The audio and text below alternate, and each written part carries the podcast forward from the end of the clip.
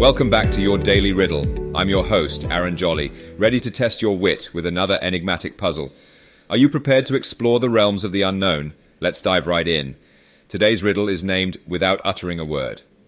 Pay close attention as I will recite it twice. Here is your riddle. I tell tales without uttering a word. I reveal the past, but I cannot see the future. I can bring joy, sadness, and even surprise, yet I do not feel. What am I? Let's repeat that. I tell tales without uttering a word. I reveal the past, but I cannot see the future. I can bring joy, sadness, and even surprise, yet I do not feel. What am I? If you need to take a breather to ponder over this riddle, please pause the podcast. We'll be right here when you're ready for the answer.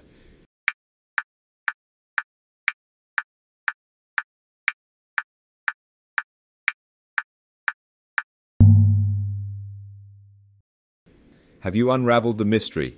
The answer to today's riddle is a photograph. This riddle delves into the concept of a photograph, which silently tells stories of past moments and can evoke a range of emotions, even though it's just an inanimate object. Here's a fascinating fact about photographs you might not know.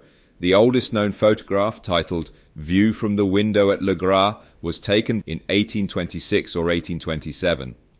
It represents a simple view of the countryside from a window, and it took several days of exposure time to create. And so, we've reached the end of today's podcast. I hope you enjoyed today's riddle. Don't forget to subscribe and share your daily riddle with friends and family who love a good brain teaser. Please join us again tomorrow for another intriguing riddle. Until then, I'm Aaron Jolly, wishing you a day full of curiosity and adventure.